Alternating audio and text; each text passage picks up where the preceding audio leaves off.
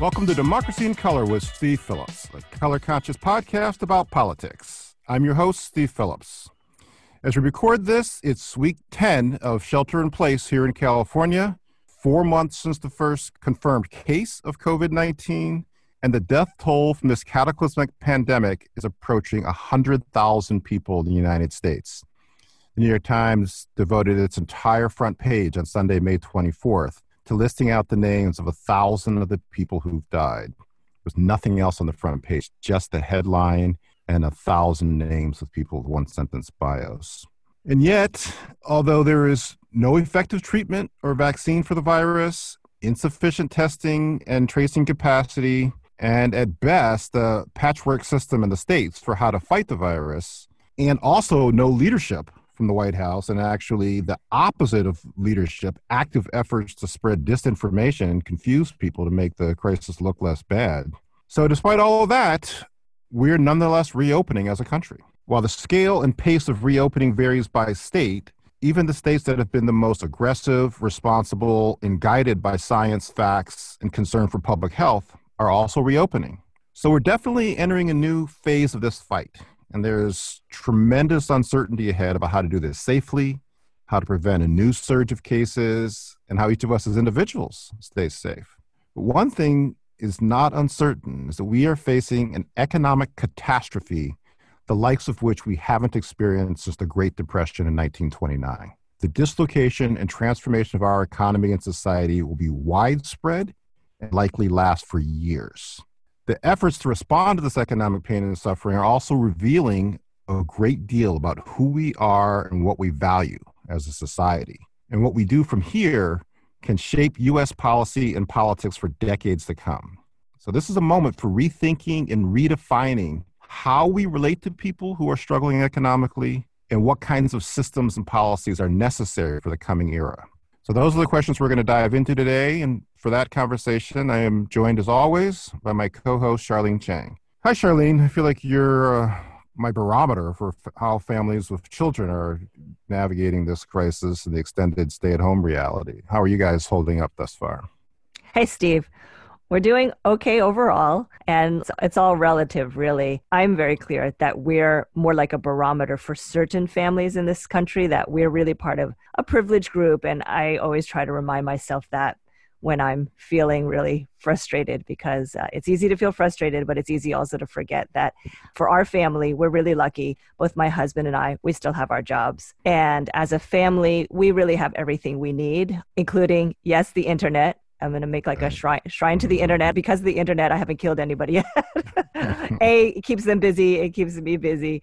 And also, I've been pretty careful all, all along and not really getting food outside our house. We cook all our meals, but we do treat ourselves every two weeks. We go to our favorite pizza place, Joya's in North Berkeley. We get like two huge pies mm. and we freeze the slices, and that's our treat, and it helps us get by better. that's great. Yeah. And the one thing that's definitely challenging is that just when you feel like you figured one thing out, there's a new thing. So, for example, we finally are getting to a place of settling into life with distance learning and homeschooling, mm-hmm. and with both of us working from home. And now we're facing the summer, which a lot of families are having to face too, which is summer in a pandemic. So my daughter's school district just announced with an email a few days ago that said, Oh, hey, guess what, parents? You thought the school year, there was still three more weeks to go. Well, we've decided to end it a week early, which means in two weeks it's going to be summer and all the summer camps that we had signed up for are not happening.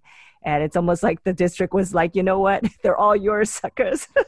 So, so parents we're all on these text threads kind of figuring out like what are we going to do this summer? Some families are thinking about doing camping trips and even traveling but we've been really cautious. We still don't touch the mail. Like we kick it through the door and we let it sit for a few days so I think we'll probably just continue to play it safe and sit in our very hot house that has no cooling system in the summer and just duke it out. How about you? I wanted to check on, on you and your family. I know you had a family health scare just recently, right? Yeah, we did. I'll talk, talk about that. Um, briefly in a second. You're mentioning about not touching the mail. I have a friend who's um, well, I won't I won't out her, but she is a you know not unfamous actress. Actually, she would put her newspaper in the microwave oven Oh to try to microwave off the virus. And of course, it caught fire. So I was going to say was- that's yes, more dangerous than probably touching it by itself. Yeah, no. So we're. I mean, fortunately, things are okay with us. We had a big scare on on Saturday. I had a family member who had a, had a scary fall, and so we wound up spending seven hours in the emergency room at the hospital.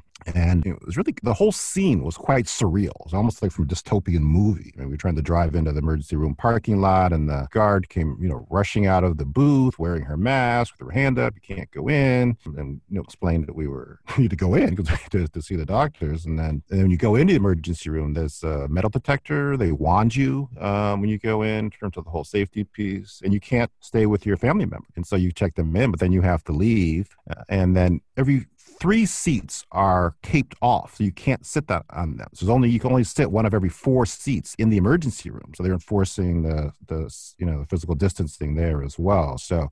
So I'm glad they're taking it so seriously, but just the whole experience was just really quite surreal.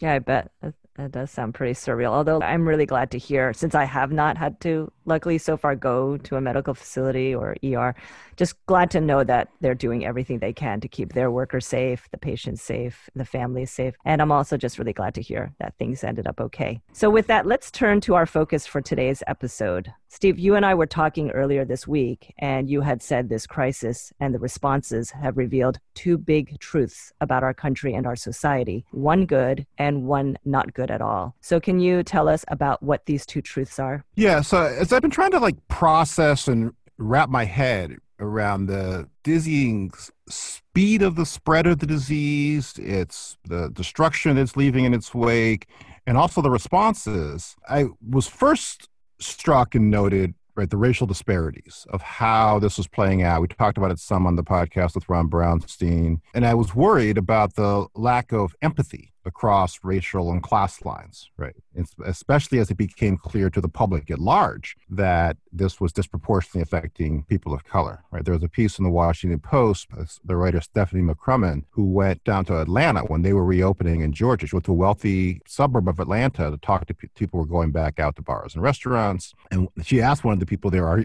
aren't you afraid? And this person's response says, when you start seeing where the cases are coming from and the demographics, I'm not worried. So there's definitely a profound racial and class dichotomy in all of this, as there is in everything in this country, right?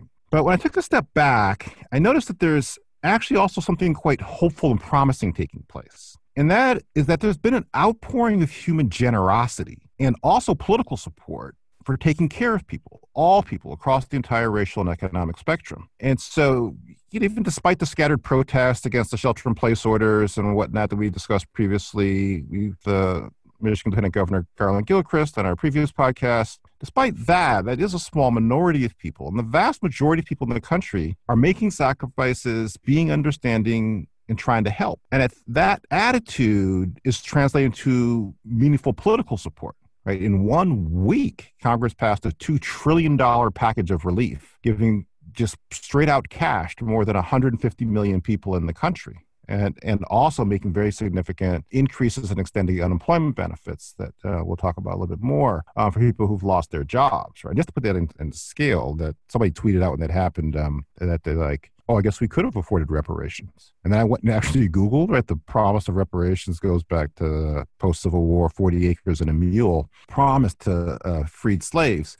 And somebody calculated out that it was about uh, slightly under $3 trillion in present dollars. And we just handed out $2 trillion in relief. So it's that when you have the political will, this country is able to do something. And the, the, the hopeful part is that we had that will, and it was about designed to actually meet the needs of people who were in need. And so I think there's a lot to work with there. I mean, Obama, when he was running, used to talk about the fundamental decency of the American people. And I would say the people in general, and that we are seeing that. We have seen that. And I think that's been the overall hallmark of the response thus far to the to the pandemic. Yeah, I think you're right, and it's a good reminder. It's I think it's so easy during these times, especially those of us who are news junkies and social media junkies, to just focus on what we read and how many stories seem to be focused on how ultimately it's just some people are treating other people horribly during this time. So it's easy to just focus on that and just feel like, man, people are just terrible.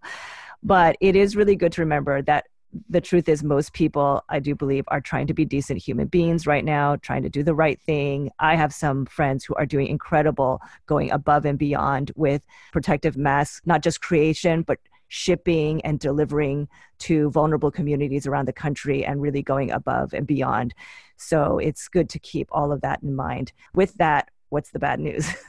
Right yes can't all be good news in this world and it's not it's not new bad news right? But i think it's as i began to really try to reflect about and think about how to make sense of it all. It did actually really i think goes to the core of a lot of our society and even you know who we are as a, as a country and as a people. And and what's become much clearer to me so i dug into this more is how much of our society our social contract and our public policies are based on an incorrect, adversarial, and frankly hostile understanding of why inequality exists, and specifically why people are unemployed and why people are poor. And so the crisis is bringing that into stark relief because obviously many, many more people are now unemployed. 40 million people filed for unemployment in the past two months, more than any time since the Great Depression. And clearly, that's, you know, calling the law an act of God, right, so to speak. Is this something external happened that all these people are now needing in need of assistance. And what we're seeing is that our system is not set up to properly handle this reality. And in fact, I didn't know a ton about the unemployment insurance system until I started to analyze it more and dig into it more. And that what's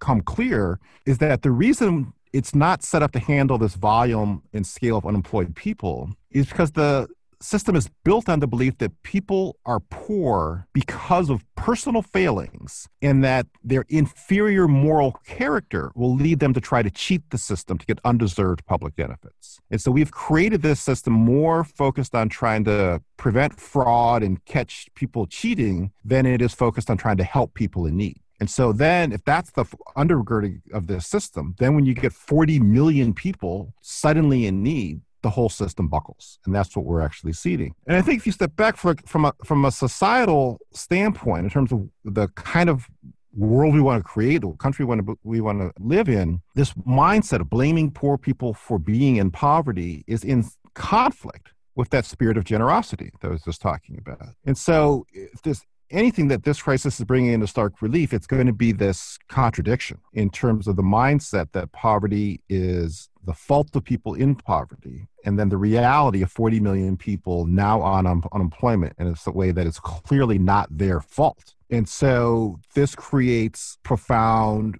questions in terms of what do we need to do? Because currently the system as it is is inadequate and we're also in this election year. So what kind of society are we when it comes to caring for people in need what kind of system do we need to help people? And are we going to elect leaders who are focused on helping people or on blaming them for needing help? Okay, so those are some great questions, and there's a lot there. Let's unpack that and look at those more closely. Let's first look at the current system, then at how it got this way, and then what we can do about it. And I thought we would start with looking at the current system and how ultimately jacked up it is, mm-hmm. broken, and as you said, ill equipped it is to handle anything beyond what it has been e- either used to or set as a bar.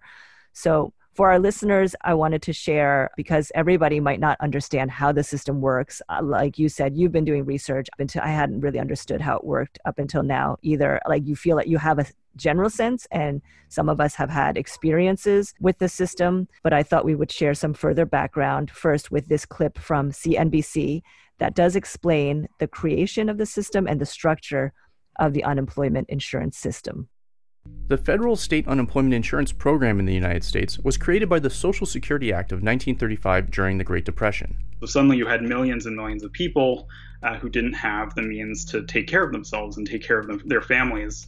Um, and the aggregate impact of that on the economy was tremendously negative. The unemployment system is set up as a partnership between the federal government and the states in order to provide temporary financial aid to certain workers. It's a, an old joke in the uh, social policy and unemployment insurance space that we don't really have one unemployment insurance system. We have a collection of 50 different unemployment insurance systems and, and what kinds of benefits you get and, and how easy it is for you to access those benefits is going to look very different uh, depending on whether or not you're in California or in Florida, for example. Most states offer unemployment for a maximum of 26 weeks while workers look for new jobs, but there are several states that make the maximum period either longer or shorter. Federal law sets the general criteria that workers must meet in order to receive benefits.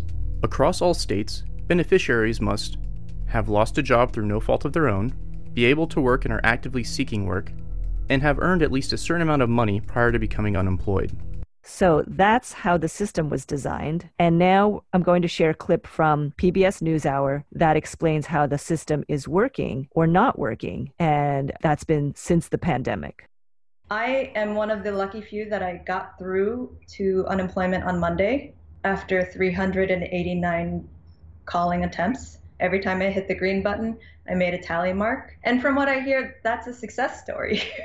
but successfully filing is another matter entirely you need to stipulate each employer their uh, federal employee identification number and your last day of working. As a gig worker, I had, I think, 11 employers in the last 18 months, but for the work I did this quarter, I haven't gotten any paperwork from them yet because it's not the end of the year. I don't know if I've been approved. I don't know if I'm eligible. I don't know how much I'll be getting or when, if at all. So that's amazing 389 calling attempts. And that's considered success, according to that woman who we just heard from. Yeah, that was like mind boggling, right? And that, and even in that situation, even if the system were to work at its full capacity, it's only set up to provide people a maximum of 50% of what they were making before losing their job. And so, in terms of being able to weather economic calamity, it's also not set up in that regard. So, and keeping in mind that a lot of people who even were making their 100% income were barely getting by. Exactly. So clearly the system is broken and inadequate. And the, and, and the reason it's broken and inadequate is because of this incorrect and adversarial understanding of why people are struggling economically. And that's the thing that's really come to light for me as I've begun to dig into what the, is going on and what the different solutions are. Okay, so with that, we're, let's turn now to understanding this incorrect analysis. What is, per your definition, the incorrect analysis, and where does it come from? Where did it come from? Yeah, I was thinking on the way, and as we were preparing for this, that we had this chant when we were student activists and we were fighting for more diverse uh, faculty at, in college. And it was teachers like me I don't see we need more black faculty, right? And Very that, cool. yes. so that came to mind because I feel that's how people look at unemployment and poverty. People like me, I don't see. Mm-hmm. And so the essence of this, you know, analysis that's out there, if you can call it that, I mean, really it's more of a worldview, is to blame the poor for being poor. And that the reason people are in poverty has nothing to do with macroeconomic forces, discrimination, or other societal influences. And it holds that poverty is, the result of character defects, like laziness, lack of discipline, trying to scam the system. That's that. That's that. There's you know, get a job. People say so. You know, pejoratively to people. And so that worldview is what guided the creation of an unemployment system that makes people jump through so many different hoops because the premise is that people are actually trying to scam the system rather than trying to get the help that they need to be able to take care of themselves and their family. And so, in terms of where it comes from, right? So, this worldview took over our government and public policy apparatus when Ronald Reagan was elected president in 1980. And so, I mean, I came of age under Reagan's presidency, right? We actually, we actually had a uh, song and dance routine uh, friend Keith Archuleta developed. This was back in the Ghostbuster days. I was in college it's called uh, Reagan Busters. And we would go a different political route. We performed for Walter Mondale actually before he spoke at an event. So there's, you know, Keith would sing, and I was one of the dancers. Unemployment is up. They blame it on us. Who are you gonna call? Reagan Busters. So okay, okay, hold up. Wait a sec. wait, wait up. First of all, all of this is amazing, and also picturing you singing to this. There's probably not video. Is there video? That's a good question. There once was video. If you live, if you were like time. a millennial now or a young person now, there'd be video, and I'm gonna hold you to it. Let's look for the video and play it one day. That sounds it awesome. Probably is out there. Well, you got to bring culture to your politics, right?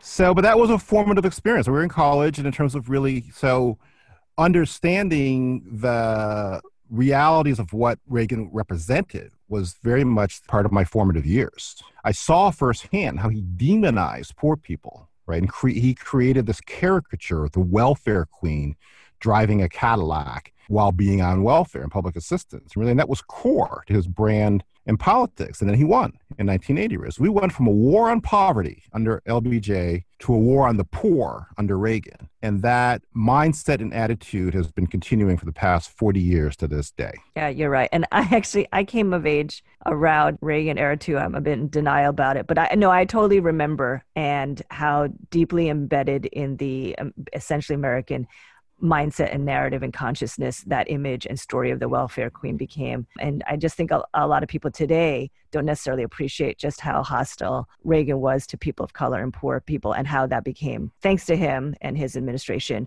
essentially kind of synonymous, especially for brown and black people. It became synonymous with poor people and all the negative stereotypes. So, James Baldwin, by the way, wrote a column for The Nation back in 1980 when Reagan was running for president and he distilled the essence of what's become the Reagan legacy in that piece. And I wanted to share a bit of that.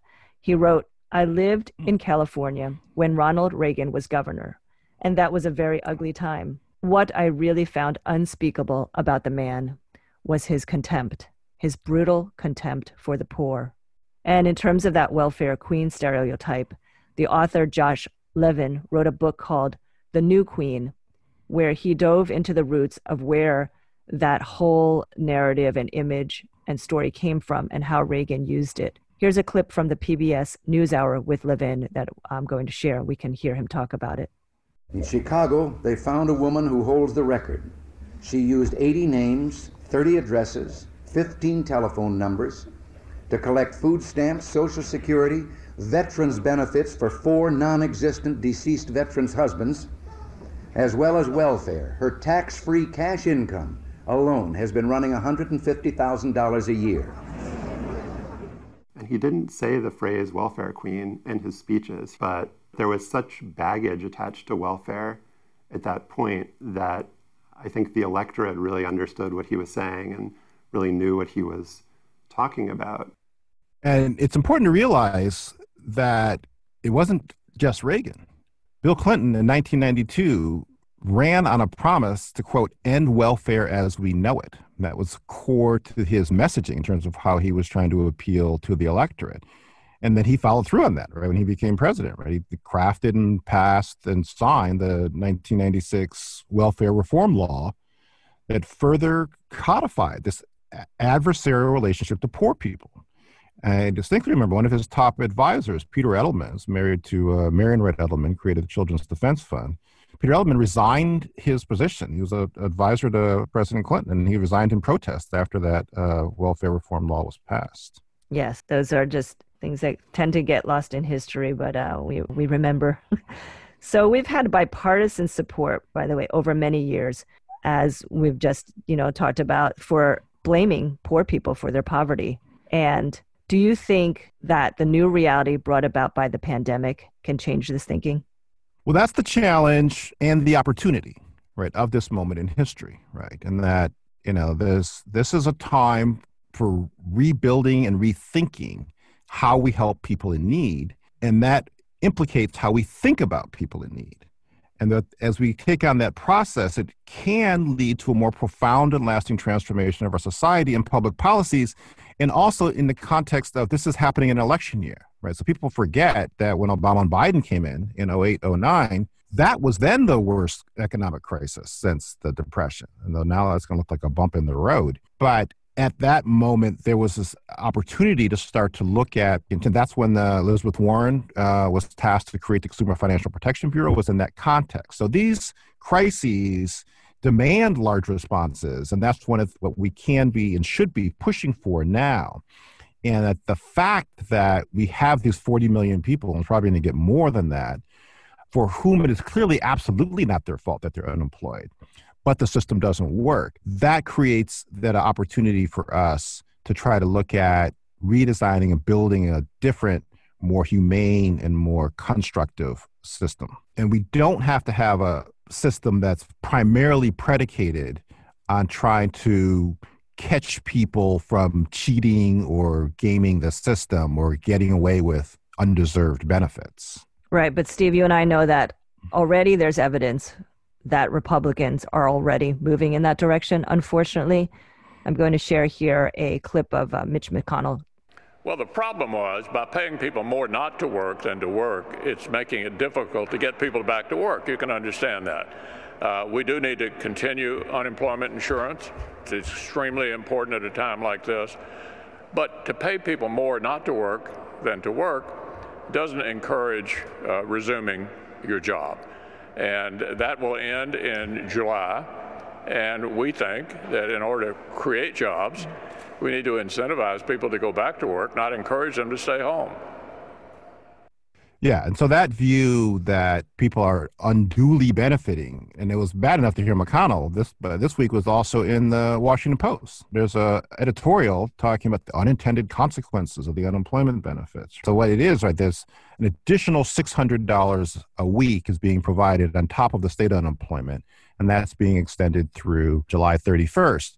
And that's because the Democrats and Chuck Schumer then fought to get that included in that first relief package. The Republicans resisted that at the time. So, but this mindset is so profound in terms of you see it's still there, and people really don't know how to, you know, wean themselves off of it. But it's going to quickly come into conflict with, and is frankly going to collapse under the weight of 40 million people who were thrown out of work because of a virus. Yeah, I guess what I'm trying to wrap my head around is I think we are definitely in a time where it's hard to dispute that these current 40 million are not to blame for their current predicament because it's pandemic related.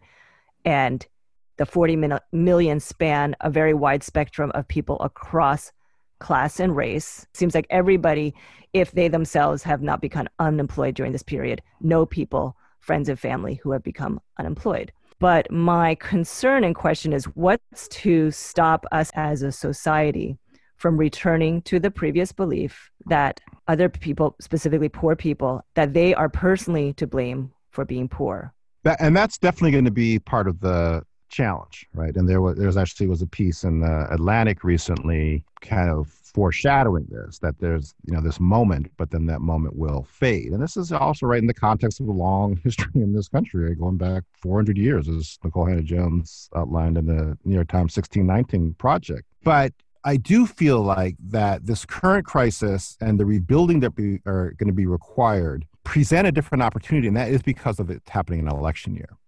And that that's where you lay out your fundamental values and your fundamental vision. And I think those of us who are advocates and organizers and activists have the opportunity to make broader arguments and connect the dots for people, right? So one dot is 40 million people unemployed um, through no fault of their own. But then can we start to then connect dots, as you're saying, to the other groupings of people who are dealing with economic challenges and economic difficulties, most dramatically in terms of the longstanding racial wealth gap in this country. And then when you connect all those dots, you really start to then present a picture that shows that by and large, people being poor, being unemployed is a result of government action and public policy decisions throughout the course of this country's history. Oh, wait a minute. That sounds familiar. Didn't we try to make this argument in a book called Brown is the New White? We did. It was not fully uh, taken to heart as we had hoped, although it's, you know, freedom is a constant struggle. So you keep at it, right? But did really did work hard to try to articulate this and, and to distill it in a way that people could grasp, right? So we have a chapter called What is Justice? And in that chapter, there's a section called Why Do White People Have All the Money? And I tried to boil it down, right, to this sentence, right? It said, Since the beginning of U.S. history, people of color were placed in poverty as a group and kept in poverty by government sanctioned and government promoted policies. Conversely, whites were lifted up, privileged, and protected as a group. So that was the distillation. And then as you tried to drive into me for 18 months, give examples, give examples. That if you don't succeed at first, try, try again. yes.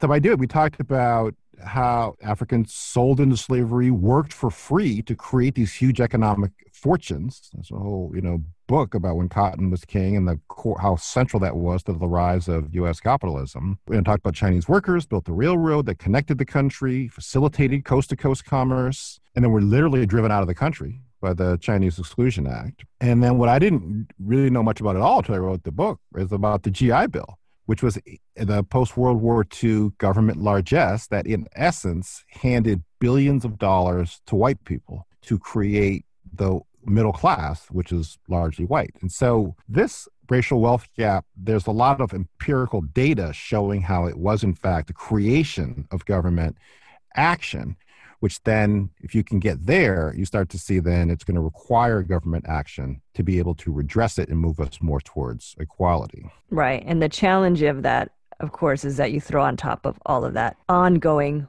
modern day discrimination in employment and hiring and just implicit bias, which over the past few years I've really learned about. And I just feel like everybody should understand how implicit bias works. So you know bias isn't just something that people are conscious about but so much of it is unconscious and how all of that creates a kind of vicious cycle right yeah, so that's like actually super important is that people tend to say, well, you know, my relatives or I never held slaves or whatever, and so I don't have any responsibility for the the racial wealth gap or the inequality. But implicit bias is ongoing every single day. And so, right, 87% of venture capital funding goes to white run companies. And then they've done these studies around all these major Silicon Valley companies and like how disproportionately white they are. And these things were created from scratch just over the past 10, 15 years, right? So that's a reflection of implicit bias and its ongoing role in perpetuating the inequality and the racial wealth gap we have in the country. Okay, lastly, let's talk about the politics of all of this. These big progressive changes and the potential for these changes sound great in theory. but in the presidential primaries, those candidates who were running on structural change, were running on fighting for structural change, those candidates ultimately lost. So for our listeners out there, if, if I can just, you know, have you weigh in and share, what are the political prospects of advancing this kind of agenda? So, uh, yeah, a couple of things about that I think it's really important to understand. So, one is that while the candidates, Warren and Sanders in particular, were defeated, their ideas were not. So even in South Carolina's primary, which is really what, you know, Sanders' Waterloo turned the tide for Biden, most voters in that election support Medicare for all. It's premised on this concept that health care is a human right and is very much in contrast to this notion that people who are in need should not get help. Warren was a big champion of the wealth tax, right? In the polling, it came out two thirds of the public support a wealth tax. The majority of Republicans, 53% of Republicans, support a wealth tax. And there was even some headway on reparations, right? I mean, we're not there yet, but the level of support has grown significantly from the early 2000s to earlier this year. And there's actually um, almost three times as much support um, started from a very small base, but still that there was you know progress in that regard. So you have that. More fundamentally, right, as we you know laid out in the book and continue to try to make the argument, explain to people a new American majority already exists in this country and is getting bigger every day right? and which is in fact the underpinnings of the animus and the energy behind Trump supporters who are you know unhappy. We've covered this uh, extensively with Ron Brownstein around the coalition of transformation, coalition of restoration. But what people don't, I think, fully appreciate is that just how much the country has changed and what that means in terms of its political possibilities and ultimately public policy possibilities. So I went back and looked at the numbers recently. I went back and actually to confirm this. Obama would have lost to Reagan. That the essence of the Obama coalition, or the New American Majority, 80% of the voters of color, 39% of whites. If you took that percentage and you applied it to the 1980 and 1984 elections, Obama would have lost. The Democrat would have lost because there were not enough people of color in the country at the time. So that's an important piece to hold in mind. The level of destruction and disregard of this current administration can make us feel like they have more numerical support than they do. And with a party that is almost half people of color to the Democrats, that's who bears the brunt of inequality, right? We're talking about the racial wealth gap, right? The average white family has 12 times the assets of the average black family, 10 times of the average Latino family, and even twice as much as the average Asian family, despite the stereotype, right, that Asians are, all, are doing so well. So you have all of that. You have these populations which are affected by this inequality and in, whom, in whose interest it's very much would work to be able to move this kind of an agenda and there's always been a meaningful minority of whites and that that's uh, you know too often disregarded. People continue to accuse me of not caring about white people. I continue to say I'm the biggest champion of progressive whites that there are, actually. But they've always been there, right? From uh, abolitionism all the way up to now. And so it's roughly 35 to 40% of whites are progressive. And so the composition of this country is different. And we should not be acting like we were back in the 1980s when we have a very different world that we're in now. And so, on top of all of that, then you take this pandemic where there's 40 million more people who are affected by unemployment and 40 million more, more people who have relatives and friends and neighbors who give a different picture of unemployment. People like me, we don't see, but now, right now, they're actually going to. So, all of that is, I think, very encouraging. And then, lastly, there's actually been some very promising and encouraging signs from Biden's campaign, believe it or not. That I was um, going to say, yay, promising right. signs, signs from Biden camp.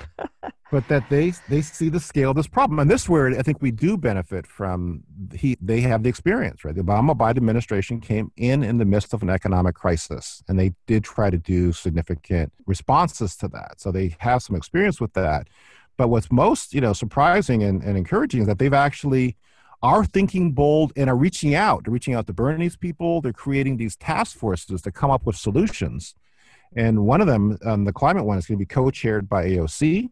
That starts to show to me that there really is the potential for the foundation to be laid to dream big and plan big to put in place the kind of systems and policy apparatus that is based upon a more accurate and more humane understanding of why people are hurting economically in the first place. Yeah, that, that is encouraging. And good news that we're hearing that the Biden camp is thinking big, that he's thinking big, and crossing fingers that all plays out. So before we go, I quickly wanted to get your thoughts on two major news events from this week that have been weighing on me. And I know you and I have talked about it offline, and there's a lot of discussions happening on social media.